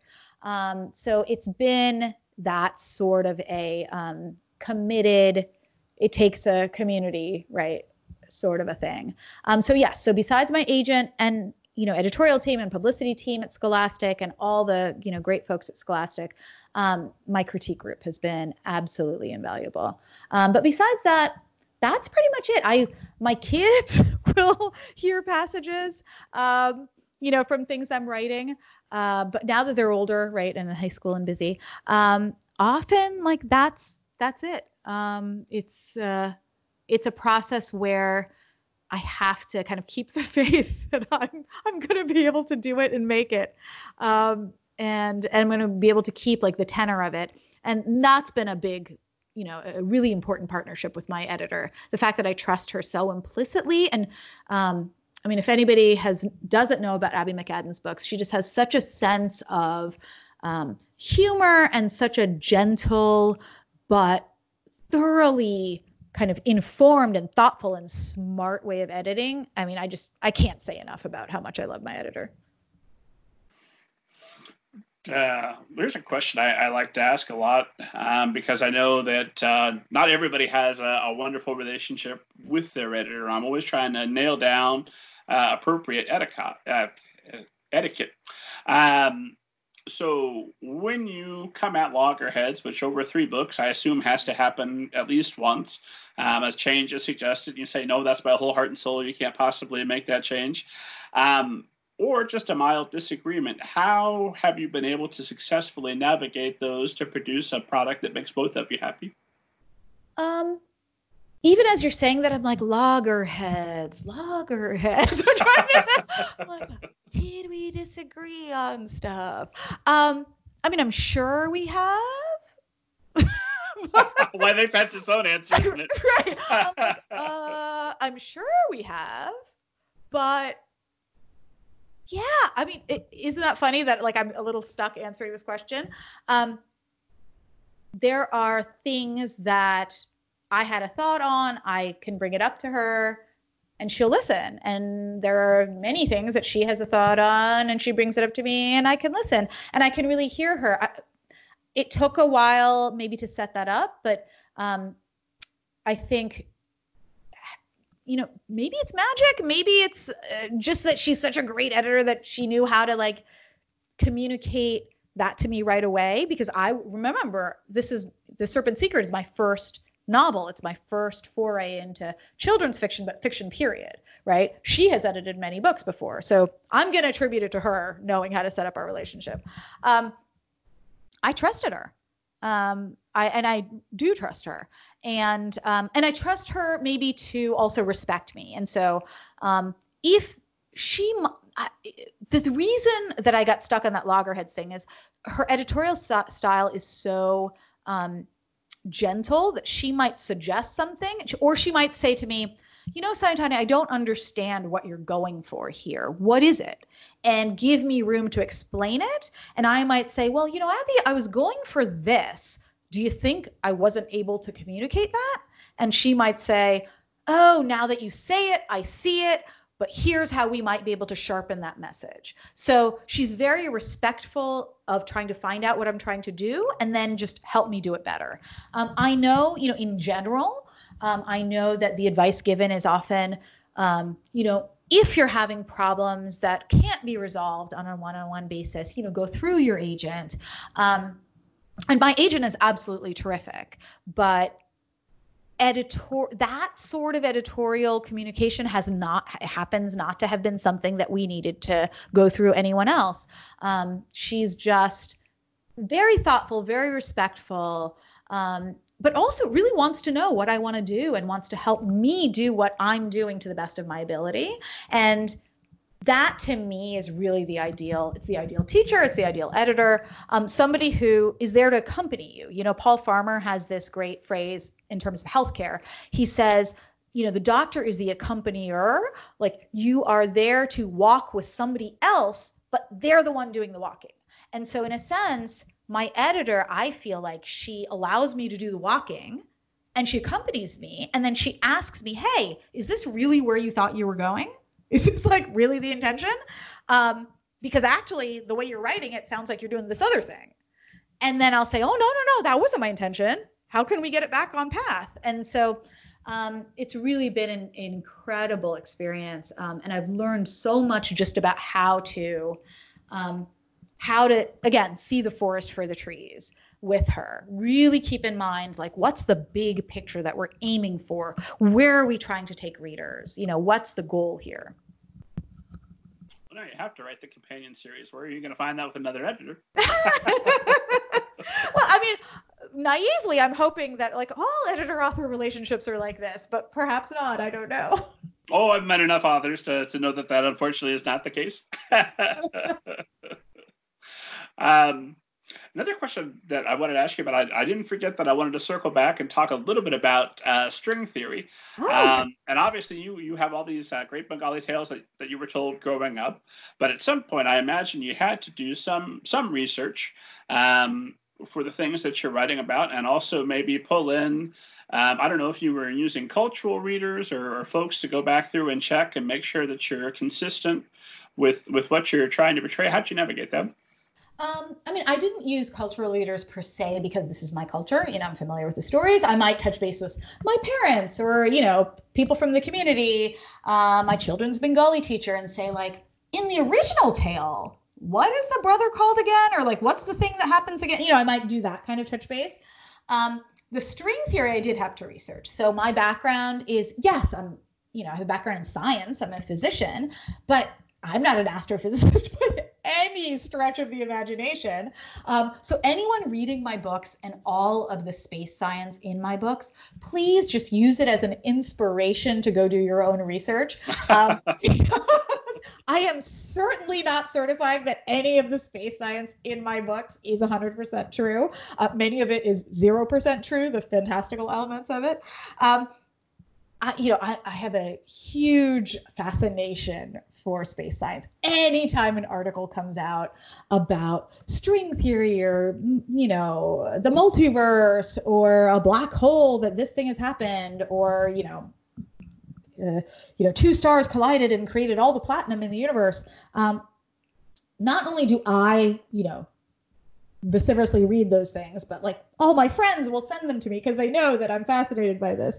Um, string theory for me was this idea of parallel universes, right? It's sometimes called membrane theory, that we're all living in these universes that exist in parallel and yet each does not know of the existence of the next, right? Um, I feel like it's such an amazing metaphor or a way to think about immigration, the immigrant experience, right? We immigrants or immigrant families are space explorers because we have one foot in multiple galaxies right? We kind of get to galaxy hop. Like we know of, like when I would go to Calcutta on these summer holidays, it was a galaxy unto itself, particularly back then when the internet wasn't around. My grandparents didn't even have a telephone for a long time, certainly not a television for a long time. Like it was a, I would write, you know, these blue arrow, like threefold aerogram letters to my friends, and they would write me back letters. Uh, it was like being in a whole new galaxy. It was like being in a whole new place food different, music different, smell different, temperature different, clothing different, everything different. Um, and yet it felt like home just as much as Ohio did, where everything was again different. Um, so I feel like we are galaxy straddlers, we immigrant families. We, um, you know, have one foot in one world, one foot in another. Um, multicultural families, maybe it's more than two worlds, right? Um, maybe it's three or four worlds. And it just seemed like such a great metaphor to think about how folks with you know third culture kids or multicultural kids or immigrant kids how they negotiate a multiplicity of identities smoothly. Like you know you go through a little wormhole and suddenly you know you're getting off the plane in calcutta. Or it's even a smaller wormhole and you're going from school on a friday to hanging out with your bengali friends at a puja on saturday and everything feels different right? Um, and so to me, that's why I played with the idea of string theory. Um, I wanted my girl, Kiranmala, my heroine, um, to have to not only rescue her parents from this other dimension in the first book, I wanted her to have to rescue herself in a sense. I wanted her to have to go back to this place from where she comes. Um, in her case, it's a different galaxy, it's a different dimension, it's not a different country, um, but it's kind of like India, right? It's it's kind of like Bengal. Um, she has to discover where she's from in order to discover who she is. She has to accept the good and the bad of all of her background in order to find her own strength and in order to be her own superhero. And so that was why I used that metaphor. And it's also just because I'm a big space nerd and I. I love space stuff. And I love space stuff. And I loved A Wrinkle in Time because, you know, stories and science, they're not separate. They can be together. The idea that they have to be separate, I think, is a total fallacy. You know, I'm somebody I teach in this field called narrative medicine. It's literally at the intersection of science and story. Um, so I'm somebody who's built their life at this intersection. And so anything at that intersection of science and story excites me. Um, I'm a huge Star Wars and Star Trek and Lord of the Rings and all those things. I'm a huge, um, you know, nerdy fangirl. Um, I teach a class called like future on futurity and speculative fiction um, around issues of kind of health and race.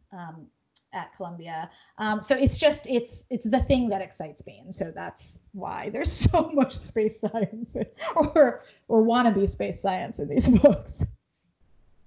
you must have just an absolute passion for knowledge uh, because you obviously got the, the, the full scientific brain. You don't you don't become a pediatrician without a whole lot of science uh, and, and, right brain stuff. And then I, I I've just read your incredible fantasy story. You must be in love with just learning things from from all over. Yeah, I think I'm one of those. I think a lot of us are uh, those perpetual students, and that's how come. Even before I realized I wanted to publish the Serpent's Secret, I was so intrigued by like, oh, workshops. Oh, I'm going to go to another fiction writing workshop. Oh, let me go see this person speak. Because it's amazing. I mean, it's both humbling to realize like, oh, despite all of my degrees, I know absolutely nothing about this new field that I'm trying to explore. Um, but to me, that's also really exciting to be able to show up somewhere and be brand new and have that excitement of like being a new learner.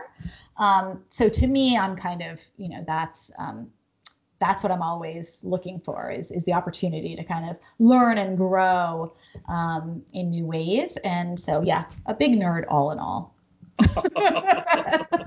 all around. all, all, the best and coolest people are.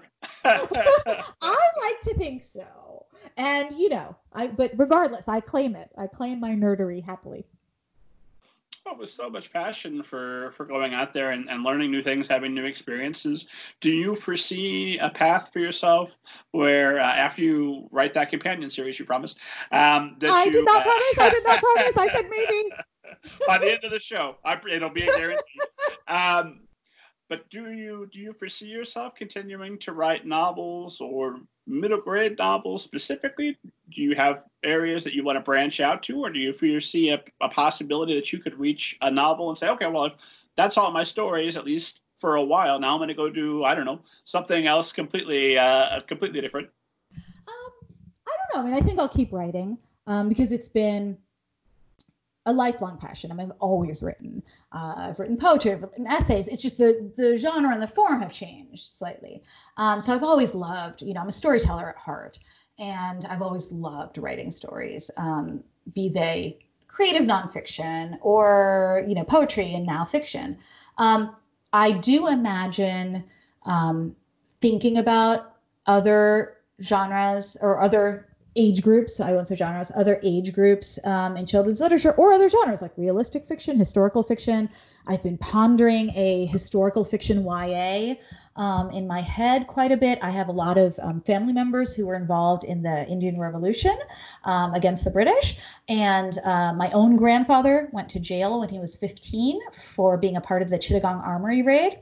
And when I was a young person, at 15 at 15 at, was I a young person I was just like yeah he was 15 even when I myself was 15 I was not as struck by the youth of that when my own children were like when my own son you know who's now 17 was 15 I was like you're a baby. He went to jail at this age for being, you know, he was a part of the freedom fight against the British and he was put in jail for three or four years. And um, he did his high school equivalency and his bachelor's in jail. Um, and I think about that Chittagong Armory raid. It was in the part of India that's now in Bangladesh, almost all the way on the Burmese border. Um, it was a really important part of the Indian Revolution, but that isn't talked about a lot. And so I think about writing his story in some way. I had my father had a couple of aunts, one of whom died in a British prison for being a freedom fighter. Um, I think about all these um, folks in my family, um, many of whom I wish, I wish I had gotten their stories recorded or remembered them better. My grandfather would tell me these amazing stories, but I was young enough and I think callous enough that I just I didn't treasure them like I should have because I remembered them. I'd listened to them. They were great. Why didn't I record them? Like, uh, what was I thinking? Um, so I have a lot of regret in that. Um, I feel sad that my grandparents who shared these amazing stories with me aren't here to read my own series. I'm really delighted that my parents and my uncles and aunts are. Um, but I want to honor my grandparents in some way. So I have so many ideas. I don't. I can't imagine ever feeling like I'm done. Right? I can't oh, imagine. Multiverse. I mean, I'm, I'm sure they're reading them right now and enjoying them. Oh, oh, that's a lovely thing to say, Rob. Thank you for saying that. That's an absolutely lovely thing to say. I hope so too. I like that image. Um, I love that image. I tell you what, I, I, I, want this companion series that you've guaranteed.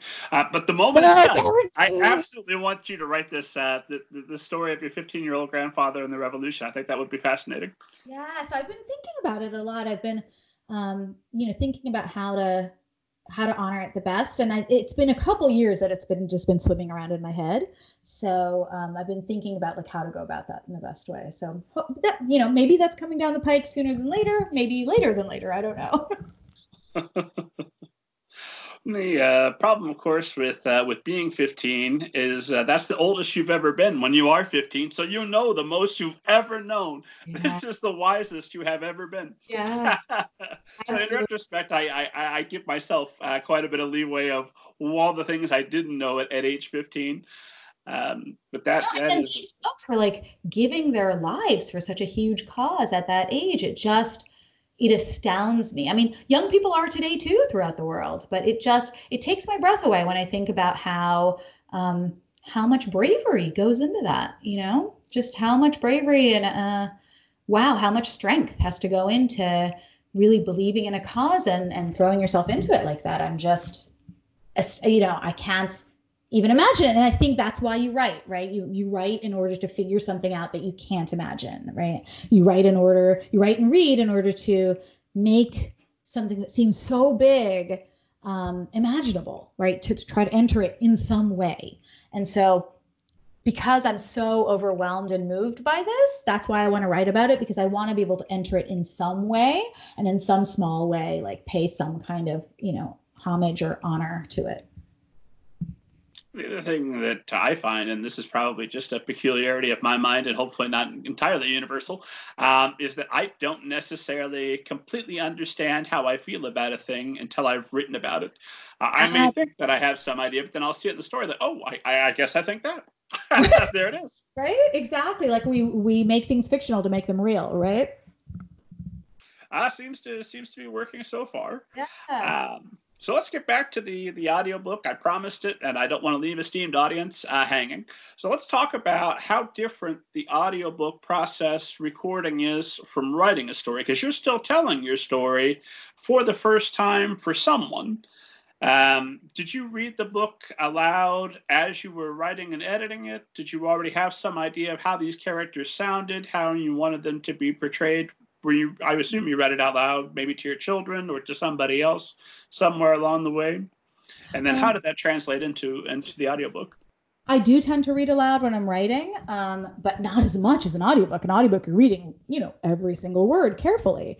Um, i did have a sense of what characters sounded like. Um, i tend to be a pretty visual writer so i envision scenes like a movie um, you know, so I can hear my characters, I can see them, I can see them moving through space, and so that makes it easier to, uh, you know, to narrate it because I have a sense of what they're like.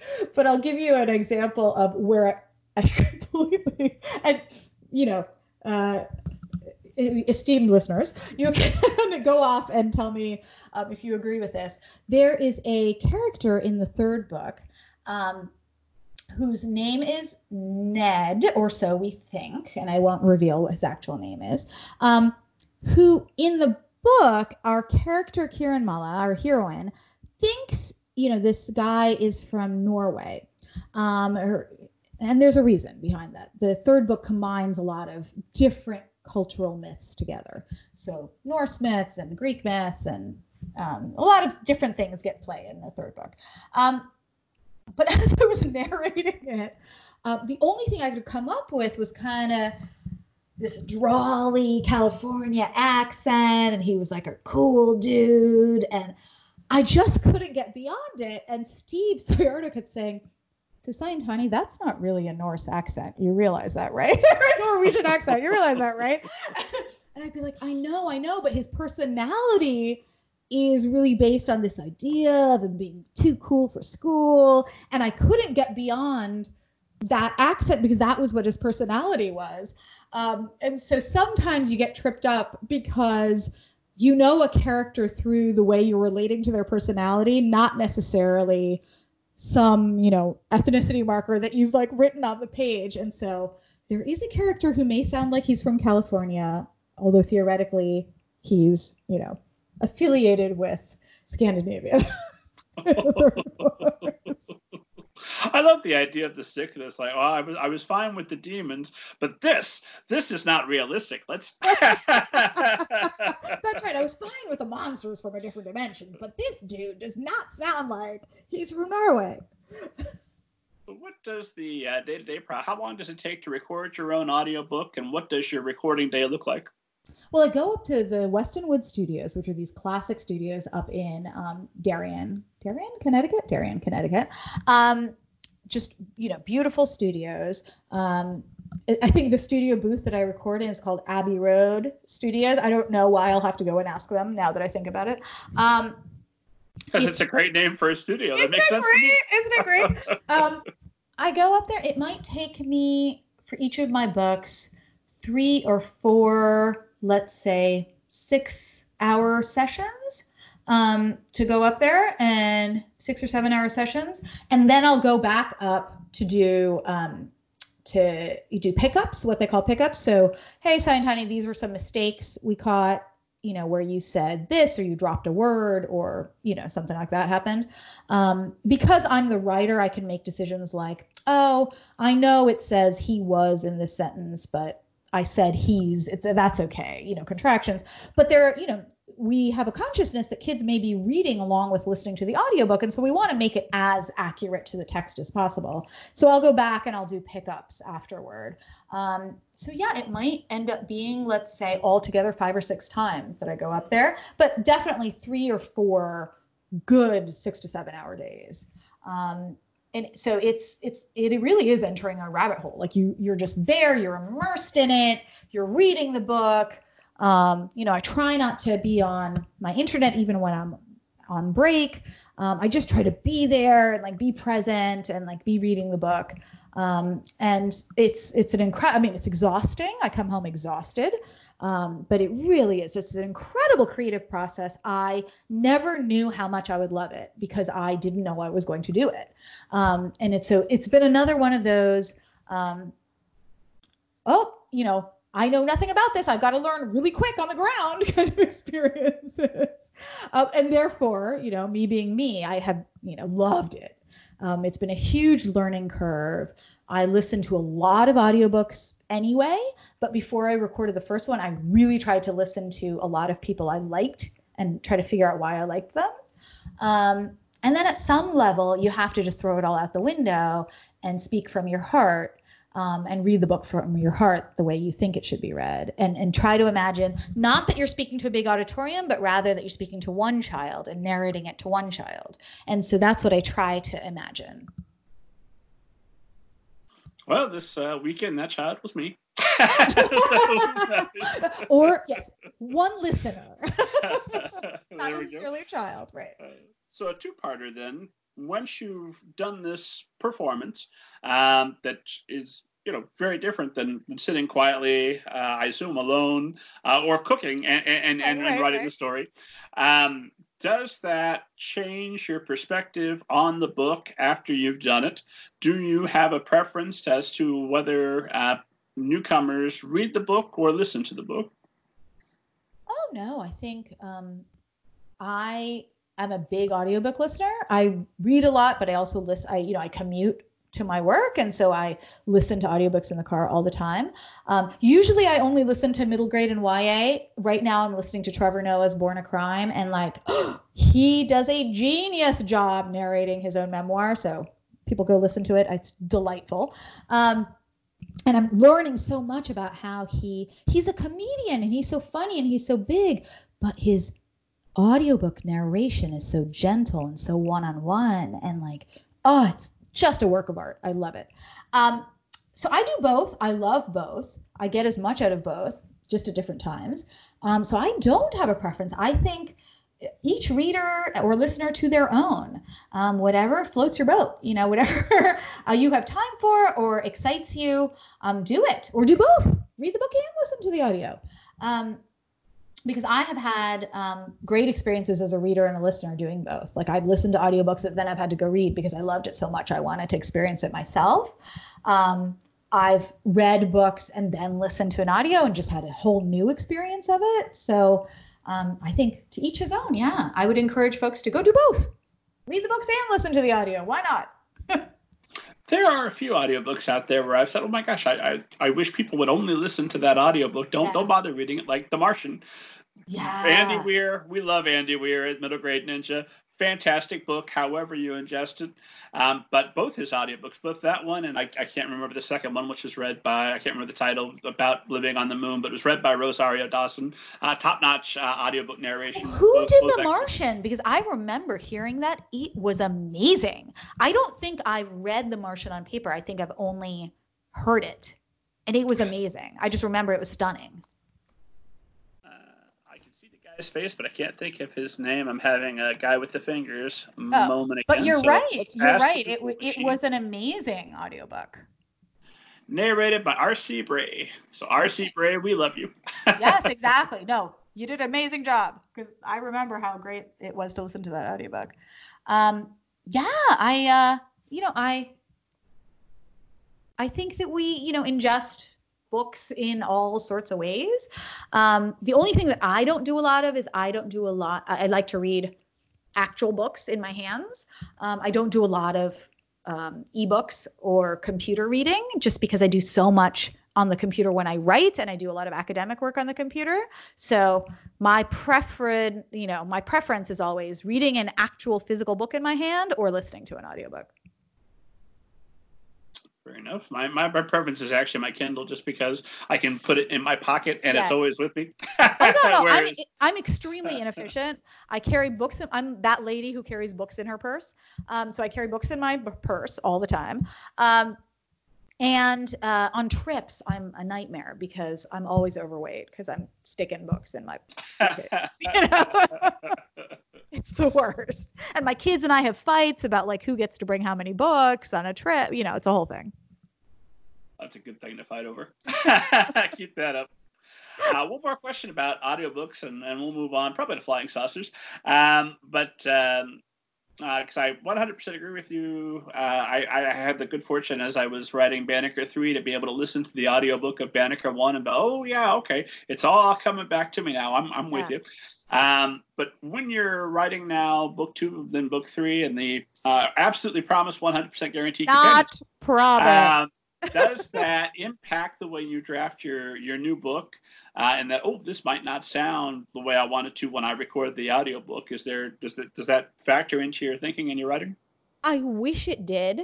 Um, because there are moments where I'm reading the audiobook and I'm reading some extremely clause filled or like made up, you know, with lots of made up adjectives sentence. Um, and I'm like, who wrote this? This is a really hard sentence to say. Or it's you know with a lot of alliteration in it. And it's funny when you write it but when you have to read it without tumbling over your words it's not as funny. Um, and every time i go to record the audiobook i'm always like oh who wrote this sentence? And they're like you did Sayantani read it. So i wish i could learn from my mistakes and not write like such long tongue twistery sentences but I still do. Do you read out loud when you uh, when you do your revision? I do, but clearly not enough since I'm still stuck in this position. Let's see. Let's get to what esteemed audience came here to hear. Uh, Sayantani Dasgupta, have you ever seen a flying saucer and do you believe in them? Oh my goodness.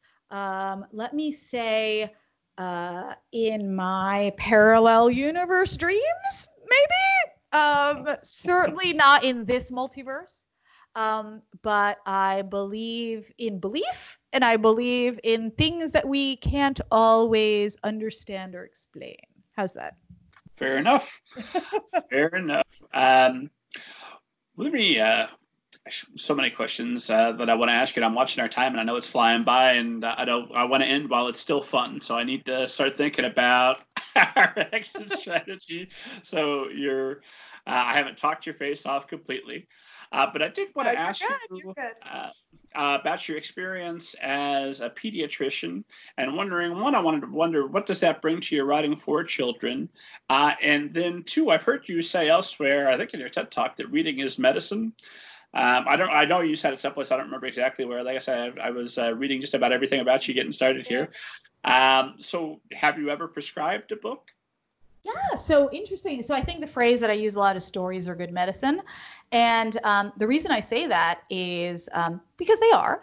Um, and, you know, when I was in practice as a pediatrician, I would write almost on a daily basis prescriptions for reading. And that wasn't just me, pediatricians and family practitioners do this all around the country um, on particularly on like newborn and toddler well child visits, you know, those regular appointments you have to go at six months and one year and all that. Um, groups like Reach Out and Read have facilitated um, many, many, you know, uh, healthcare centers around this country to be able to share with families the importance of reading out loud to children. And so what we do is we might write on a special prescription pad, you know, read with your child 20 minutes a day or read to your child 20 minutes a day. But importantly, with that prescription, we'll hand the family an age and language appropriate book to share with their child. So they're building a home library. Um, and we're also giving them this very clear message. Um, like here, we're going to facilitate how to do this. We might talk about a local library, but we're also going to hand you a book so you can go home with a book. Um, and I think the research really clearly, from a pediatrics point of view, really clearly shows early, you know, reading to your children often and early um, increases their language uh, reception, their ability to understand language, their language speaking, their ability, you know, right to produce language. Um, it can it definitely promotes attachment. So, you know, the bond between parents or family members and children. Um, it increases school performance in some studies. Um, it creates lifelong, you know, lovers of books. And um, the thing that I always tell teachers is, you know, although as a pediatrician, I did this for very young families, um, that was, you know, the the books that we had available to us were for very, you know, for newborns and toddlers. Um, I would still encourage families of older kids to either read out loud to them or read with them or do a family read aloud. I'd often talk to um, kids just about what I was reading, share, you know, model that I was reading books you know, and share that information with them. I think that's really important. My own kids, the pediatrician I bring my own kids to, um, will often talk to. I mean, she knows that I write, but she'll often talk to us about what she's reading and like, hey, have you read this? Have you read that? She'll write us down books. I'll write her down books. Um, I think it's really important for everyone in a community to model um, kind of a culture of reading to children. And I think that pediatricians, and that's you know what I was, um, are a really important partner to schools and community centers and other and libraries um, because we have that that kind of knowledge of the um, kind of biological or developmental um, ways that reading improves lives and of course reading improves lives in all sorts of ways as well. Um, but i think that you know thinking of a whole community coming around together a child you know coming around together around a child to create a culture of literacy and a culture of reading um, i think is really powerful. And i was happy to be a part of that community as a pediatrician. I'm happy to be a part of that community as a parent and a teacher and a writer now. So what are what are your reading habits? Um, you know i read i think if you're going to write you know in a genre you have to read a lot. So you have to read a lot in that area right. I read a lot of middle grade and YA. I read a you know a fair amount of academic and grown up books as well um, because I teach you know at a university. Um, so I you know read everything from like you know critical cultural theory to you know the latest middle grade you know book that you know adventure book that just came out so i you know i read or listen to books incessantly um, i'm not a huge fan necessarily of yet in my life. Grown up memoirs, but Trevor Noah's totally proving me wrong. Loving him. Um, grown up historical fiction, although, you know, who knows, maybe tomorrow I'll be totally proved wrong. Almost every other kind of book I'm probably game for. Um, and so who knows? Even those two other genres, watch next year. They'll be my favorite thing. I'm trying to think of a memoir that I've really enjoyed. All I'm coming up with is uh, On Writing by Stephen King, oh, which is oh, only yeah, barely a, a, memoir yeah. at best. Yeah. I, I liked it because they had writing advice in it, more Yeah, yeah. No, no, exactly. That and Bird by Bird, Anne Lamott's Bird by Bird. Love those two books. What uh, what other book are, are those the, the two go to that if somebody comes to you and says, Hey, what should I read to learn more about becoming a writer? Are those the two books you recommend or do you have others? I do. Those are the two books. And then of course, um, what is it? The Kill the Cat, the screenwriting book. Oh, Save um, the Cat? Save the Cat, Save the Cat, not Kill the Cat. Save the Cat. The well, if you're writing a villain. exactly. I think there's a new version of it out that's more about novels, which I haven't read. Um, I think those three are great craft books. Um, and then I think just read slash listen to all the books you can get your hands on because sometimes those lessons just come when you're, you know, reading or listening to something. You're like, whoa, why did how you know how did that person do that? So interesting. Um, and I think that you know you we tend to also just breathe some of those lessons in um, even if somebody isn't ostensibly teaching us oh nothing's more instructive than a than a bad book. Uh, i remember like oh i know why you screwed this up. Let me go yep yep. I can trace your problem back. I might I not fix my book but i can fix yours. I was saying the opposite way like think when you read great fiction you're just like oh well, how do they do that? How does that work? Um, but yeah, I suppose it works for not good fiction as well. Well, when it's great fiction, like say Daredevil Born Again, I'll go back and all right, Frank Miller, how'd you do it? I gotcha. Yep, I see it now. I now that I'm I'm I'm time number ten through this, I can start to see some of the strings. I I see where you set me up. Uh, and then uh, I wanted to ask you um, about public speaking uh, because you're excellent at it. Um, uh, I, I, you know, I watched your TED talk. Uh, you go around the, the country. You're doing promotion events. I saw that you were part of uh, World. Was it World Read Aloud Day? Yes, yes. Last year I was. Not this year, but yeah, last year. So when uh, did you ever have a problem with public speaking, or were you born ready to, to get out there and share your story with the world? And and if not, how did you get to the point where you're at with uh, public speaking? I mean, I'll say that I um, I'm always nervous before I public speak. I always am because um, I'm kind of I think as a lot of writers are an introvert by nature. Even though no one believes me when I say that, um, but I really am. Uh, I'm always nervous. I think being nervous about something is good. I'm also nervous when I go to learn something new. I think that's the excitement of learning something new is being nervous and unsure of yourself, and then you know gaining mastery. Um, for me, my eyes.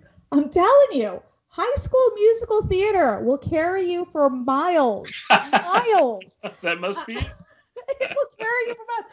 I would say that in my day-to-day life, um, where I speak a lot about my book, I speak a lot in schools, and then I lecture in classrooms or I facilitate classroom discussions. Um, I have had a lot of schooling and a lot of degrees. my high school musical theater experience, it's number one in having um, you know, helping me deal with the jitters, helping me just deal with how to, um, you know, emote, be in the moment, you know, say what I want to say. Um, yeah, High School Musical Theater, folks, it's powerful stuff. What uh, what plays were you in? I was in Joseph and the Amazing Technicolor Dreamcoat. I was in the chorus, but I still know all the words of all the songs. And then Oh wait, what was the book that just had Joseph and the Amazing? There was a YA book that had that play as part of the plot. Oh, was it Simon and the Homo Sapiens Agenda? It might be. It might be the Simon books. Oh, I haven't um, read that one, but now it might be. Um, and I was like, yes, yes, for musical theater writers. Uh, Barnum.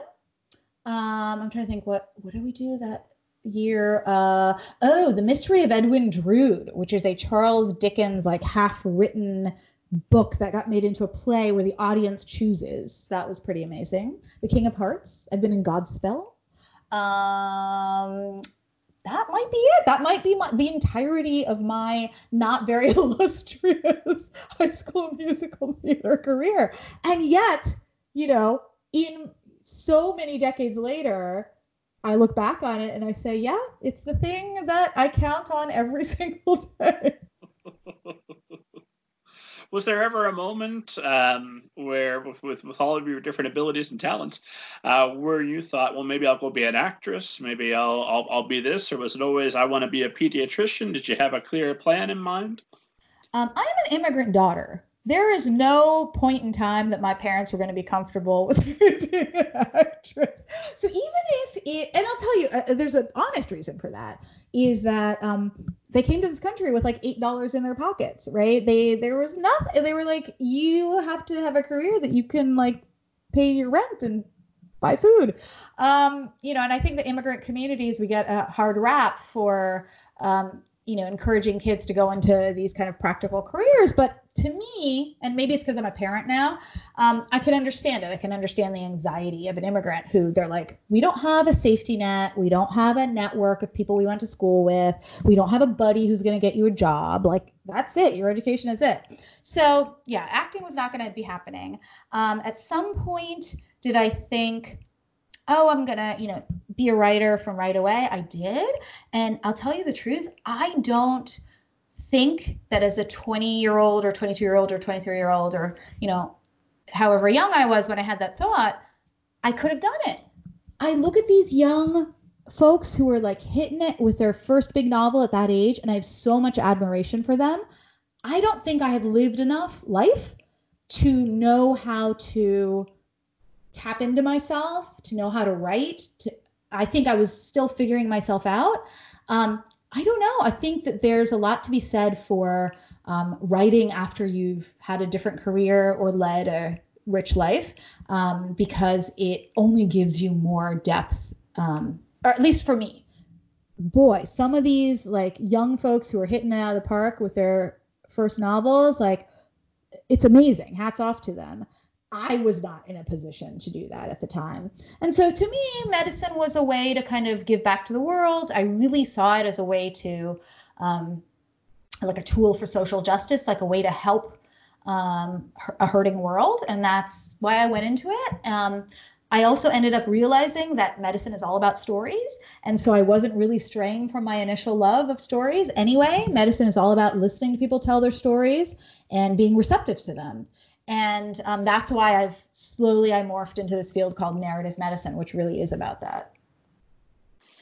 So when you're listening to their stories, are you Dr. House trying to listen for the clues that are going to solve the medical mystery and, and help you uh, uh, treat them or, or impact that a little bit for me? Oh, um, yeah, absolutely. So I think when I, so now I don't see patients anymore, but I train future clinicians kind of in this idea of narrative medicine. So yes, absolutely. You're listening for clues, but I think the key is if we become too committed to like treating patients as like databases and we're just going to extract the right clues we actually miss again the forest for the trees. You're going to miss understanding who this person is in the context of their life. You're going to miss having a trusting attachment with them so they can tell you the truth of what's going on at some point. Um, you're going to miss you know maybe some really important facts that they're going to keep off the table because you're not totally present listening um, so in my mind, true listening, you know, be it as a teacher um, or as a physician or in any kind of this kind of helping profession, I think is about being utterly present with somebody and kind of committing to accompanying them on their journey. Um, you know, I think that you know, it may sound, um, you know, may sound very serious, and I am kind of serious um, about these things. I do think Bell Hooks talks about like there's an element of the sacred in teaching, and I do think there's an element of that in being a doctor and being a writer um, and being a parent. And so I think that it's really about being present with somebody's story, being willing to listen to it, um, being willing to honor it for what it is and where they are, not just as a fact finding mission. And then, yes, you're going to take the facts out and I'm not being impractical here. I'm not saying like, oh, when you come to an ER with a broken arm, I'm going to sit down for an hour and talk to you and let your arm fall off or whatever. like, fix the arm. Could you stop right? screaming and tell me about the town you were born in? Exactly, exactly, exactly. I'm not being impractical here, but I'm saying to build kind of long-term trusting, valued relations, which we don't have a lot of, unfortunately, in healthcare right now. Um, I think it really requires a deeper listening than just listening for facts. I'm uh, watching our time fly by, and I know I've got to go get my kid off the bus. Uh, oh yeah, me too. relatively soon. So why don't I ask you two more questions, and we'll call it a day? Is that okay? Sounds good. Uh, here's one uh, kind of circle us back and button it up nicely. Oh, look at me putting my podcasting skills on display. Let's talk a little bit about We Need Diverse Books because you've yeah. been a team member for them. So, what, what work have you uh, done for them? Uh, and for those that are unfamiliar, which is hopefully not anybody that's listening to this show, um, but I, I, talk to people about it on a, on a, fairly regular basis, and they just look at me with a blank face. We need what now? Uh, so, for the uninitiated, uh, what is the mission of We Need Diverse Books, and what did you do as a team member to, to further that mission? Oh, nice. Well, let me tell you first what I've done as a team member because I want to actually pull up um, something, and maybe you can edit this out as I'm like fumbling around, um, because I want to be able to talk to you cogently about um, what the. There we go. We're not editing um, anything. This is all gold. all of my fumbling around on my computer. Okay. So what I do is I'm on the social media um, team, which means that I uh, post, you know, articles and um, kind of things of interest um, around issues of children's books and diversity. Um, but what we need diverse books is is um, it is, and here I will read from some talking points because I don't want to make a mistake. Um, it was started by writers, illustrators, and publishing professionals, and it was led originally by the amazing writer Ellen O, who folks have not read her work, go out there. Lamar Giles, Last Last Day of Summer, an amazing writer. Um, Lamar Mariki, has promised me on Twitter he's coming back on the show, so look forward to that. So great, isn't Lamar great? Uh, Marieke uh, Nijkamp, uh, Miranda Paul, Aisha Saeed, Karen Sandler, and Ilene Wong, um, and supported by the original PR team of Stacey Lee and S.E. Sinkhorn.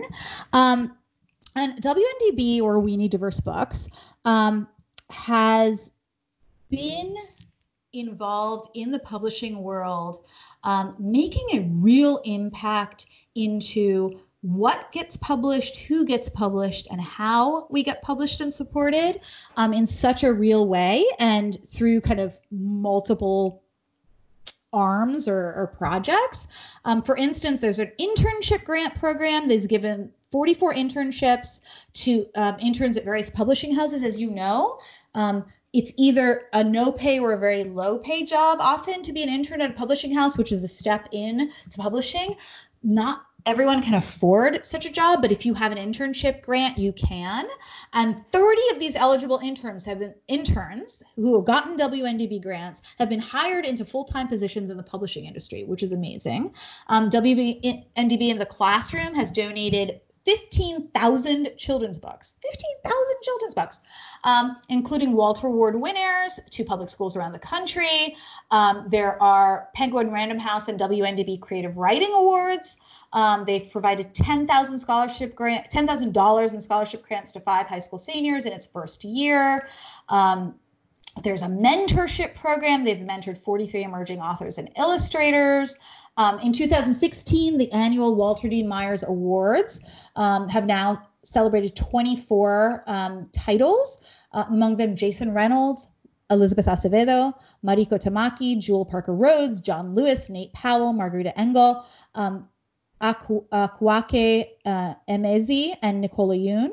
And the Walter Dean Myers Grant has honored and provided financial support to 16 aspiring creators from marginalized communities. So um, it's you know, really kind of doing work in um, a lot of ways, right? From grants to internships um, to awards. Um, there have been uh, like a, a, collections published, like The Hero Next Door, which was uh, published in 2019 and edited by Olugbemisola Rhuday-Perkovich. Um, there's just a lot of wonderful work this organization is doing, and I'm involved in a small part of it and just honored um, to be doing so. Um, I really feel like my book would never, in my series, would maybe never have found a home and never been published had the culture of publishing not changed because of work that groups like WNDB have done. And where uh, can esteemed audience go to make contributions and, and sign up to work with uh, We Need Diverse Books as well? Ooh, nice. Um, let's see here. Um, so certainly you can go to, I think it's, if you can follow them on social media at Diverse Books, uh, both on Facebook and Twitter. I believe that is the handle. Um, let me just confirm that. Um, and do do do. Um, let's see. I believe it's Diverse Books. Yes, it's Diverse Books on Twitter. It is um, on Facebook. It is We Need Diverse Books or at Diverse Books. And um, to go to um, donate, let me see, make sure I'm not saying anything wrong because we want to make sure that if you're donating, right, it's a 501 C3 nonprofit. It's a grassroots organization. It's a great organization to donate to. Um, if you go to diversebooks.org, so D I V E R S E books.org, um, you can see much more information about all of the work that I've kind of briefly outlined. And you can also see that there is a donation button through PayPal for WNDB. And anyone who's involved with We Need Diverse Books, uh, if you're hearing the show and you like the show and you want to come on the show, you are welcome. Get in touch with me. Let's make that happen. Oh, I am uh, very much committed to um, continuing uh, to spread the uh, the essential uh, diverse literature um, that we need. Wonderful. Thank you. Thank you, Rob. And my uh, final question uh, is always some variation on the what is really just the laziest question. Uh, in, in some Are ways, you going to ask uh, me about flying question. saucers again? No. Although if you if you've had a close encounter since I asked you the first time, it back. If you were talking with me and looked out the window, what the heck? Oh, uh, no, my uh, my lazy question that catches anything that I didn't think to ask you during our, our conversation because this, this has been absolutely wonderful. This has uh, just been an, a, a, a, treat and a privilege to get to Oh, talk with been, you. It's been a delight for me too. Thank you for having me. But for all those things that if I were just a little bit better at this that I should have asked, my question covers all of that because my question is uh, if there were anything you could go back, or, or, or a couple of things you could go back and tell a younger version of yourself when you began your writing journey that would have made your writing journey easier for you and that might improve the journey of all the uh, authors or potential authors who are listening, what would you go back and tell yourself? Oh, patience, right? Patience, young Padawan, um, right? Um, patience, right? Not uh, Rome wasn't built in a day, um, and all this time and all these rejections, um, they're giving you precious time to improve your craft and to figure out even better what you want to say. And I know you think that you know what you want to say, but you know you'll refine it and you'll fine tune it and you'll discover new things about the world and yourself.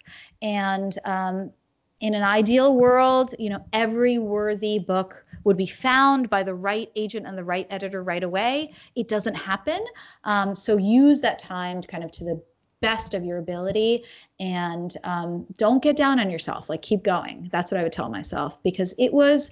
Um, it was frustrating and having been somebody who had a different career, I would often think when I would get it would, was getting rejections for the Serpent Secret, which was many, many, many. Um, I wish I had a firm number to give you, but many, many, many, like multiverses worth of both agent and editor rejections. Um, But by that theory, in the multiverses, they all like said yes. there you go, there you go. Um, but I definitely would get down on myself and think like, hey, maybe I'm not good enough. Maybe the story I'm telling isn't good enough. Um, patience, patience, patience. Like it takes one yes, um, and also use the time. Use the time to learn more. Um, and it's okay. Like humility is good for the soul. Like I'm telling myself that. Um, you know, I'm not telling anyone else that, uh, but I'm telling myself that because um, you know I really think that now it makes me so grateful for every moment that I get to do this, all that time that I didn't, you know, uh, that I was hearing no. I was still a, a writer. I was still, you know, I was still creating work, but I wasn't being able to share it with the world. Um, so it makes me very, very grateful for every moment. And, um, and right, just don't, you know, don't give up, don't get frustrated. Work with organizations that are doing structural change like WNDB. Um, find your people, right, who believe in you um, and don't give up. Can't find a better note to end on than that. That's fantastic. Uh, Sayantani, where uh, can esteemed audience find you online, stalk you as I have, follow you on all social medias? Um, well, on Twitter, I am Sayantani16, the number 16, S A Y A N T A N I, the number 16. Um, on Insta, I am Princess Kiranmala, K I R A N M A L A. Um, and uh, you can also just go to my website, Cyan, my full name, sayantanidasgupta.com. There is one portal that leads you to kind of my doctor academic work and there's another portal and it's very clear it says doctor writer and there's another portal that leads you to my work as a children's writer it's a picture of Kiranmala you won't miss it so you can click on that read about where i'll be or recent press um, things that have come out excuse me about the book um, you can also um, there's also a contact uh, form there so you can also reach out to me if you're a young listener i have lots of fabulous um, young listeners who reach out to me in that way uh, and as always, esteemed audience, find me at middlegradeninjas.com. Download your free copy of Banneker Bones and the Giant Robot Bees. At it, get the Book of David, Chapter 1 by Robert Kent. They're both great. Um, follow me on Twitter if you want to see my one once a week tweet about the podcast at MG Ninja.